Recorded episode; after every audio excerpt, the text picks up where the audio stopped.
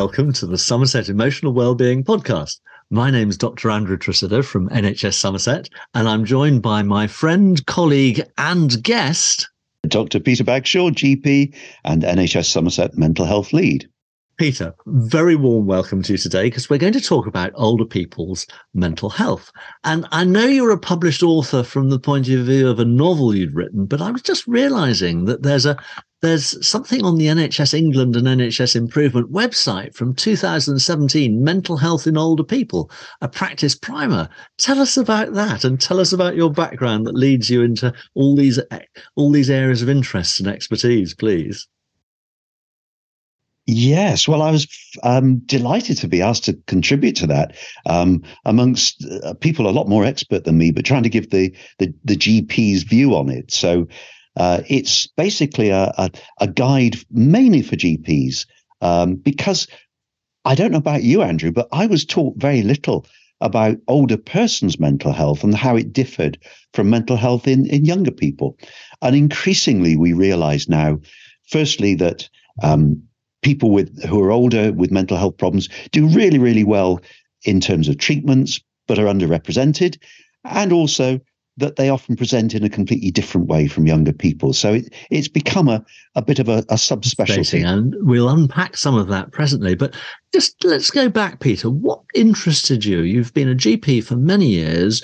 GPs see a whole range of things from snotty children to very ill people to um, to uh, heart attacks to elder people with falls to chest infections to all sorts of ranges of unusual presentations. How come you've got an interest in mental health and older person's mental health? Well, the mental health thing really stems from childhood when I had memories of visiting my aunt um, who would become unwell every 10 years or so and would need ECT, uh, electroconvulsive therapy, in the local mental health hospital. So I, I grew up with that, and my, my mother had a an interest in the mind, and I've always been interested in the mind and body, which is why I've written a, a novel about it. It's uh, it's just something that always fascinates me. And the name me. of the novel, Peter? Oh, uh, Daggers of the Mind, available on Amazon. Yes, and it it's sort of looking at, at mental health, but it, it hopefully does it in a in a, a, a thriller way. So yeah, I certainly enjoyed it as a read. Thank so you. coming more onto, so you've written that primer, which was which was an NHS England uh, publication for to support GPs and, and primary care, but you've had an interest for many years in this, not just as a GP, but as a commissioner and as a supporter uh, of services. Uh, and tell us a little bit about that before we start looking at some of the topics in particular. Yes, so I've always had this interest, and and when CCGs were were set up, I said, look, I've got an interest in mental health. If you want me to contribute in any way, and and suddenly I found myself being asked to to be the the mental health lead, and then the dementia lead, and then the uh, LD lead, and and I've become increasingly interested in that, and I'm now fascinated in the way the brain influences the body and the way the, the two interact and we talked about a lot about this, haven't we, Andrew? About you know how a healthy mind keeps a body healthy and vice Absolutely. versa. Absolutely, and one of the things that can happen is that our mood changes um, and into a depressive state. Um, firstly, is this common in older people? And secondly, does it look the same as it does in a younger person? Is it are there differences? Is it well recognized? Is it well treated? Gosh, that's a lot of questions. I'll I'll try and remember them in order. So, yes, it is very common. Um, so the figures they usually quote are that about one in five people over 65 uh, have depression. That that doubles if you have a, a coexisting illness of of some sort, and that it trebles if you're in a nursing home or a hospital. So that means you know, 60% of people in nursing homes or hospitals are probably clinically depressed. The second part of your question was whether it's well recognized. And sadly, it's absolutely not. So when I learned these figures as I was doing the book, um, I looked through my own list and found that really very few of my own patients were recognized as having depression. And I, I think that's because if somebody is in a nursing home and they're depressed, they sit quietly in the corner. And, and so nobody really recognizes it as a problem. And if you ask them, do you feel low? Do you feel depressed? Do you, do you have a low mood? Um, then a lot of them will say, well, yes, of course I do, because you know, I've, I've lost my my partner. I'm I'm unwell. I'm, I feel very frail. I'm, I'm in a nursing home. I've lost my independence. So why wouldn't I feel depressed? So a lot of both professionals and families and the people themselves don't recognize that this is a, a clinical syndrome that can be treated. And before we move on to treatment, just I just wanted to draw a, a difference between what used to be termed as endogenous depression and reactive depression because if we've had a number of life changes such as uh, moving into a nursing home or losing our independence or losing a spouse we go through a phase of mourning uh, and that's that's a usual normal reaction at what point does that become a biological depression or something that needs specific treatment I can only really give a, a personal opinion on that, which is that I think it's much more blurred than we were taught. So they've questioned, for instance, the, the serotonin theory of depression, the, this idea that it's a lack of serotonin chemicals causing endogenous depression. And the evidence around that is starting to look a bit shaky. So I think most people would say it's not a black and white one or the other. But you certainly, in particularly in older people, you can get depression coming out of the blue and looking very different. So you asked if it presented in a different way and picking up on that, yes, it absolutely often does. So people will tend not to talk about a low mood. They will sometimes have physical symptoms and say, Well, I feel pain everywhere. I feel exhausted. My bowels don't work. Um, it, it's that sort of physical thing that will often present.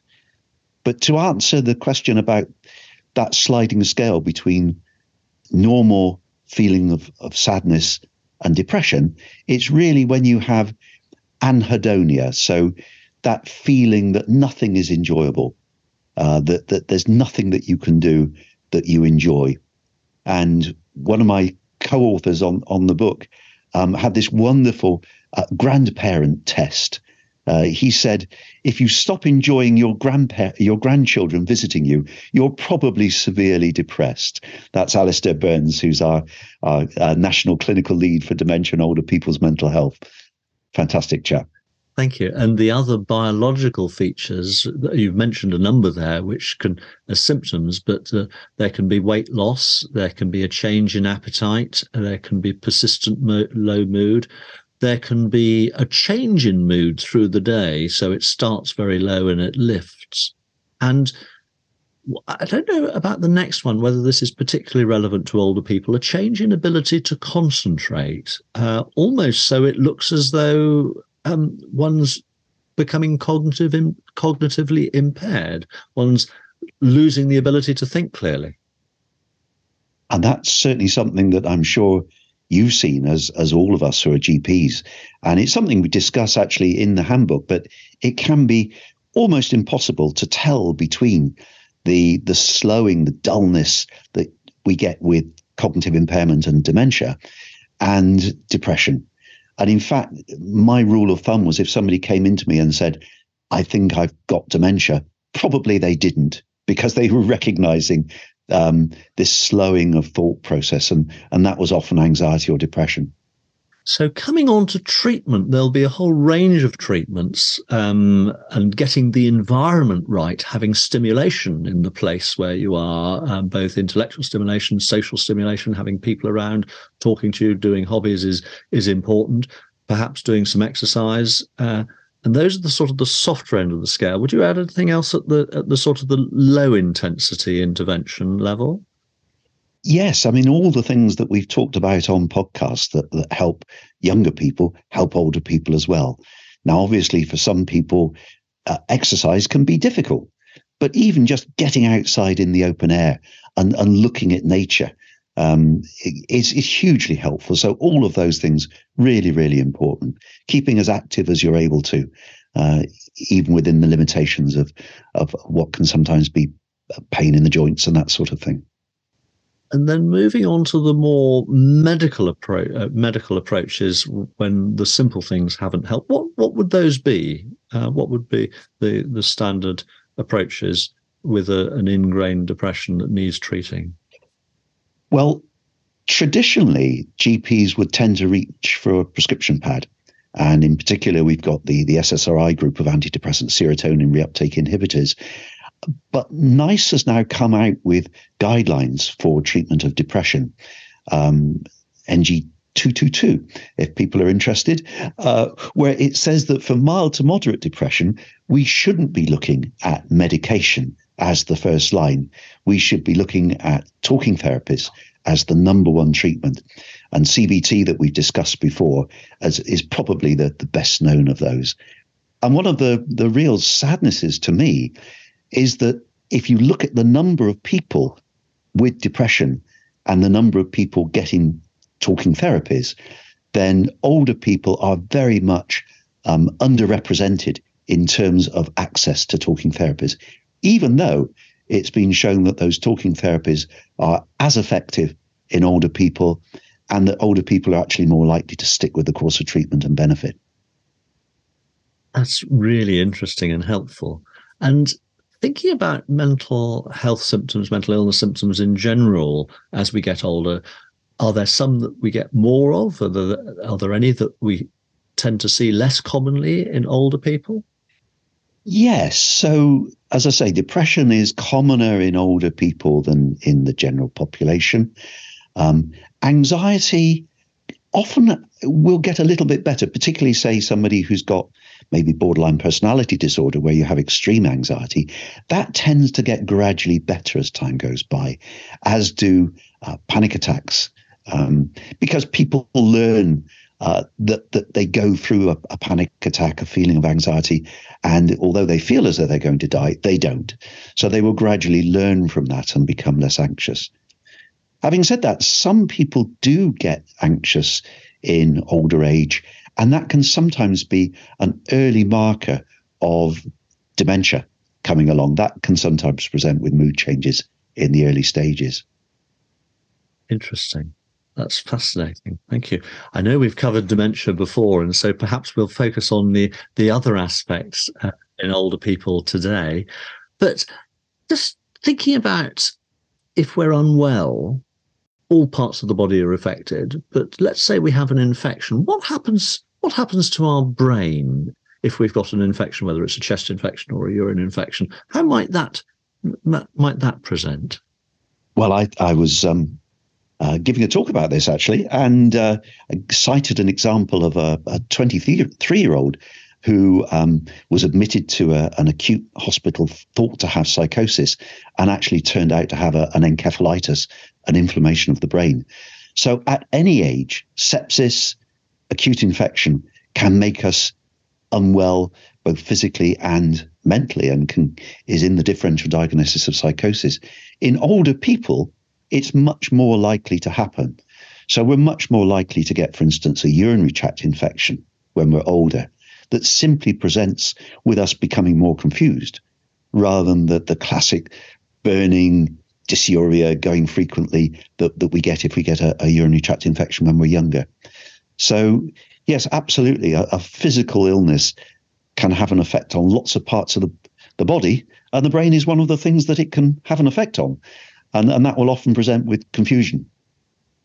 So, if I find an older relative who's suddenly become confused, that infection should be somewhere on the list of, of rather than thinking, oh dear, their their dementia is rapidly worsening, or there's there's a, there's a, a brain condition that's primary. I should be thinking about this the, the the mental change being a secondary potentially. Absolutely, and again, it's something I'm sure we've we've both seen a lot where you have somebody who maybe has a bit of confusion, and then they become more confused, and we just assume that it's part of that underlying process. But if it's a a sudden change an acute change happening over a period of, of days rather than months, then it's much more likely to be an underlying infection. So you should seek infection until proved otherwise in somebody like that.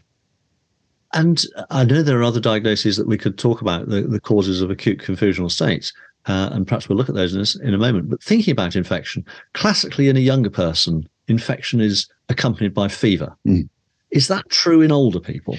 No, no. Uh, I'm really glad you brought that up. That's a, an important point to make.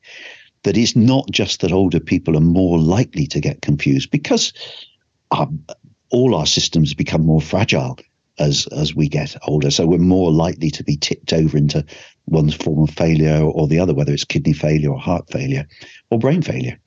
Um, but that these positive signs, as you say, of, of fever are often absent in older people, as they are in, in young babies, for instance.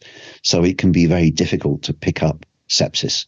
Uh, it's difficult in anyone, isn't it? But in older people, particularly, it's difficult.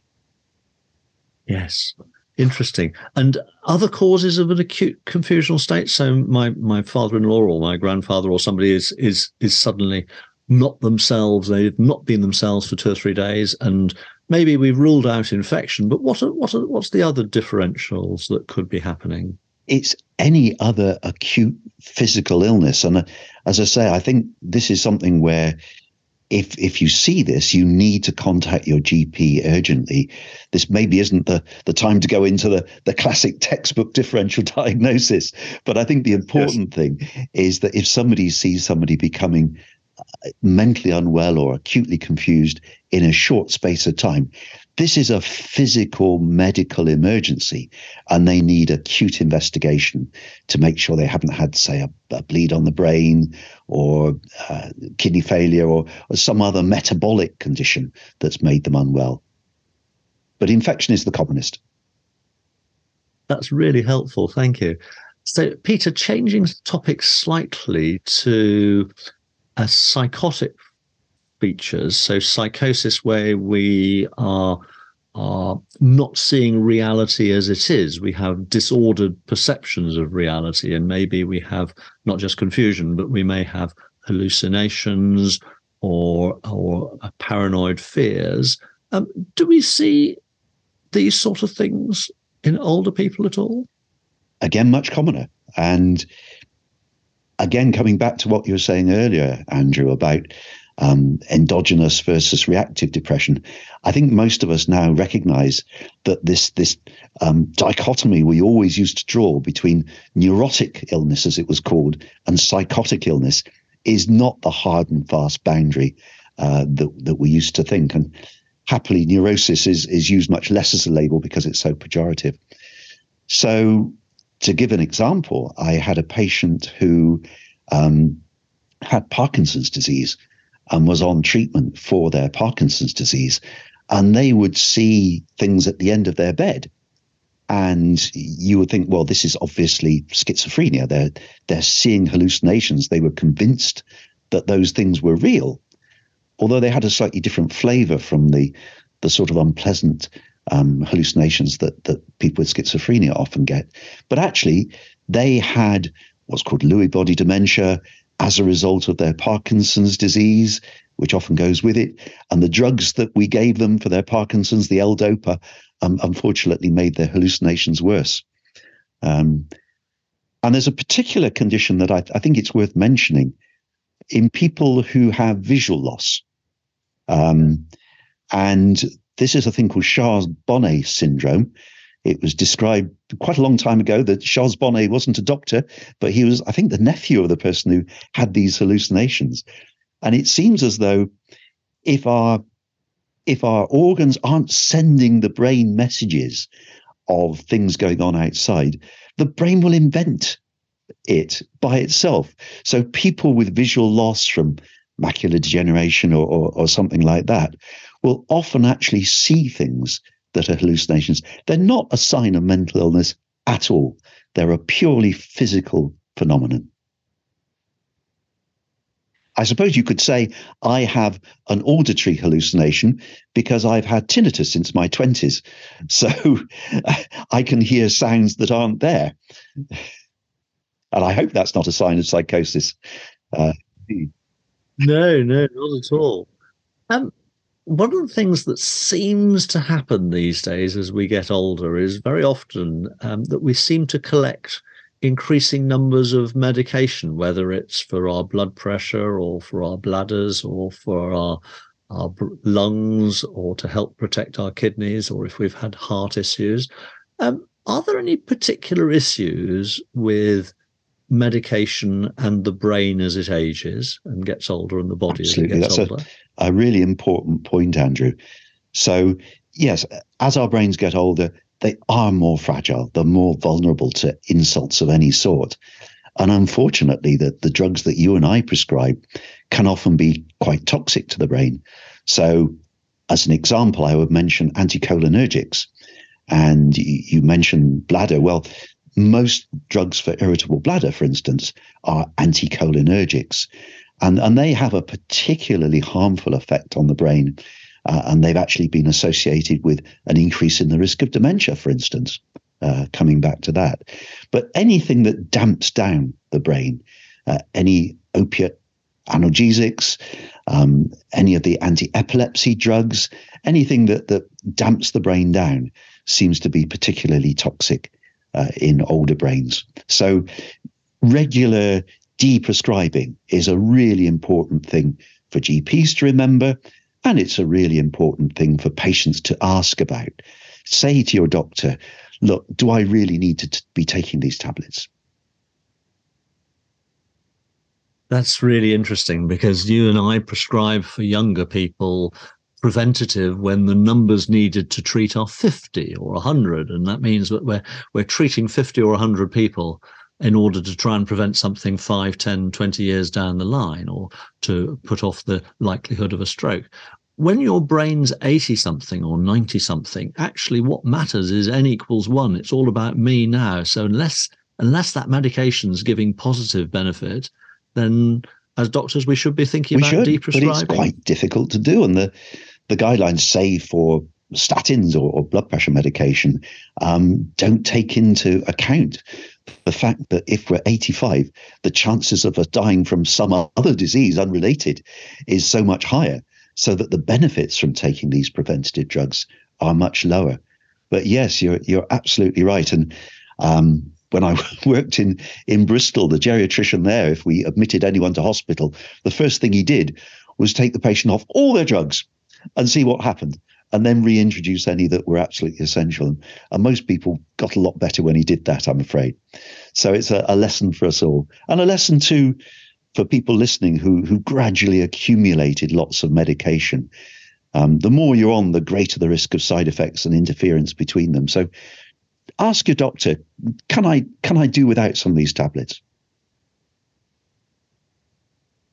Absolutely. So um, yes, uh, we've had as our guest before Dr. Lucy Pollock, uh, geriatrician from Somerset, care of the elderly consultant from Somerset, and author of the book about getting older. And I seem to remember she talks about medication and she shows, I think, five or six medications and says which one came first. Well, the painful knee got the anti-inflammatories, and that put the blood pressure up a little bit. So amlodipine came along, and that made the ankles swell. So frusemide came along, uh, and sometimes we can find that we're on multiple medication uh, to treat to a certain extent, mm. side effects of others. And so I'm intrigued by the attitude of stop the lot and see what happens. I'm not suggesting that people at home should do it under medical supervision, of Absolutely. course, but I think it should be an aim for, for us all. But but the point is that actually we less may be better. Yeah, less absolutely. may be more. We yeah. we are more fragile in lots of ways as we get older. We don't like to think it, uh, but we are, and that means that drugs that might be safe at 20 can be dangerous at 80. Yes. And thinking about health generally and keeping healthy and active as, as long as we possibly can, um, what sort of things should we be doing to keep ourselves healthy, to almost ensure against any any cognitive or mental decline and to and to nourish mm. our hmm. brains and our health. Well, we've talked about this a lot, haven't we, Andrew? And I'm pleased to say none of this stops counting as we get older. Um, so I'm a particular fan of high intensity training, and there's now good evidence that that is safe in uh, older age and it's safe after heart attacks. They've, they've done a trial recently showing that you can still do intensive training. So it's whatever you're able to do.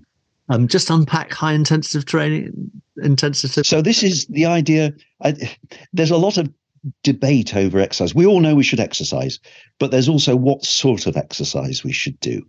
Um, and the the general view is that doing something that raises your heart rate for maybe just 10 20 minutes a day gives you as much benefits as walking 20 miles would or going on a marathon um, same with nutrition you know we all know that nutrition is important but do we know what so the one that comes out top is the mediterranean diet that's got lots of olive oil lots of uh, fruit and veg low in sugar low in uh, short chain carbohydrates, this sort of thing.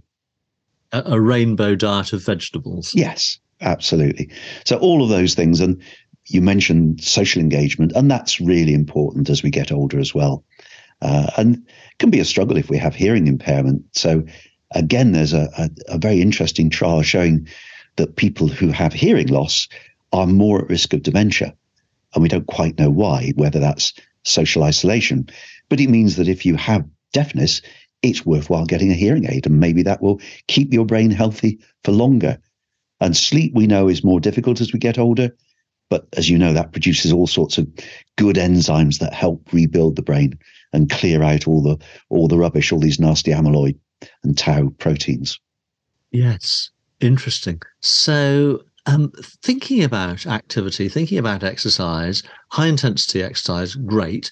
Um, but just walking in nature, good for you. Time out, looking at looking at whatever you can find. Um, find the local park. Find um, find a tree. Find a garden. Uh, find a nice walk. Absolutely, yes. It it doesn't have to be yomping over the moors. It, it can just be your back garden. But you know, we're we're talking, aren't we, in spring when everything is coming into life and there's new life coming in I think that's that's really good for the brain in lots of ways. There lots of trials showing how beneficial it is, but I think that that feeling that even though our own cycle of life might be coming towards the life the, the last chapter, that there's new life developing and evolving and uh, springing into into into life is is a wonderful feeling and we can encourage our elder, older relatives or ourselves. Um, my father-in-law has moved to near us, and he's through the winter sort of stuck in the house a bit because the weather hasn't been very clement. But with encouragement, he he quite quickly took on the idea of just a short daily walk, and on his own, he's actually made the block that he walks around a lot bigger. And you mentioned spring, and he's had the joys of seeing the crocuses come up, and the snowdrops come up, and the daffodils come up uh, in other people's gardens, and tulips, and it's and the trees coming out, and just the different uh, change of environment, really, because so many of us if we're not careful, we our default is that we stay in the house and we may or may not sit quite a lot and we may or may not watch television or read books or do other do other hobbies or pastimes. But it seemed that um, he was particularly susceptible to just that little bit of encouragement. So I don't know how we build encouragement in more, but uh... I, I think it's partly about setting achievable goals. So whatever our level of fitness, whether it's high or low, we can always just push ourselves to do a little bit more, can't we? And as you were saying, he's able to do that bit more, just just day by day. You just push yourself, even if it's hard work, and it's really rewarding to do that. And that that becomes maybe harder as we get older, but it, it it's more important too, I think. Thank you, Peter. And perhaps we've got time just for one last uh, thing to ask about before we, we run out of time. Um, the Silver Line helpline. What's what's that about? Yes, so this I think was set up by Esther Rantzen, wasn't it? So we know that a lot of older people, if they've been bereaved or live alone or have sensory impairment, loneliness is a huge issue for people. So I would encourage anyone who either feels that themselves or knows somebody that they think is in that situation to get out there and there are lots of local things. We know about Singing for the Brain, for instance. We know about talking cafes. Uh, we know about walking for health, all of those in local areas. But there's also this national The Silver Line, uh, two separate words, where you can. It's a, a, telephone line that you can ring up if you're feeling lonely. Uh, and the other resource I would mention to anyone who feels they need help uh, would be Age UK, that has some great resources and again available uh, online. And we'll put these details up on the show notes, won't we? We will indeed. And in Somerset, um, if we want help, should we think about open mental health as a way to access? Yes, a- absolutely. So we have our own local uh, helpline, and it's run by volunteers. It's there are no exclusion criteria. Uh, anyone with anything from feeling suicidal to just feeling lonely can ring up um, the the line again. We'll give the the details, but I think you know the telephone number off by heart, don't you, Andrew? Um, I think it's 01823276892, but we'll we'll we'll put that in the show notes just to be just to check. And there is an 0800 number which isn't uh, engraved on my heart. Um, so I think I, the, my message would be to anyone uh, feeling low, either if they are older themselves or know somebody who's older, or a carer or a relative or a friend, there's lots of help out there. So don't struggle. You don't need to be by yourself. There's help out there. Reach out, and there are people looking to help you. That's just great. And thank you, David. You've kindly given us the free phone number as well for Somerset Open Mental Health from Somerset's Mental Health Alliance. That's 0800 138 1692 uh, and email support at openmentalhealth.org.uk is available. And our Somerset Mindline web chat is available from 8 till 10, uh, 8 till 11 on uh, each evening. Uh, lots of help, lots of encouragement. And we need to cherish our elderly. Um, you and I particularly need to cherish our elderly. We may be closer to it than some of our listeners. Uh, but there's a fount of wisdom uh, across the generations, uh, and there's issues that particularly affect older people, uh, and we've explored some of them. Last word or two, Peter. Can I just follow up by that? I was in a, a nursing home a couple of weeks ago, uh, chatting to people who had memory problems, and there's one lady in particular who, who sticks in my mind who'd worked at Bletchley during the war um, was able to tell me some wonderful stories. So absolutely cherish our older people. They they have a lifetime of experience and wisdom, and you know often when we're younger we disregard that. But if people just listen to what people have got to say, they can they can tell us fascinating stories. They still have rich lives and a lot of living to do, whatever age we are. Absolutely. Lucy Pollock says that cherish says cherish your elderly. They're like Ming vases. they there's a lot of richness and beauty in them, but they may be a little fragile. So just look after them carefully. Peter, it's been a delight talking to you, and thank you so much for sharing much of your wisdom on this topic. Thank you, Andrew. It's very kind of you to invite me. It's uh, it's interesting being this side of the microphone. Lovely. Thank you very much, everybody, for listening, and all the very best. You've been listening to the Somerset Emotional Wellbeing Podcast, hosted by our team of doctors from NHS Somerset, including Dr. Andrew Tresidder, Dr. Peter Bagshaw, and Dr. Sarah Coope. The show was created by David Seeley and was produced by Rob Huns Music on behalf of the Somerset Clinical Commissioning Group.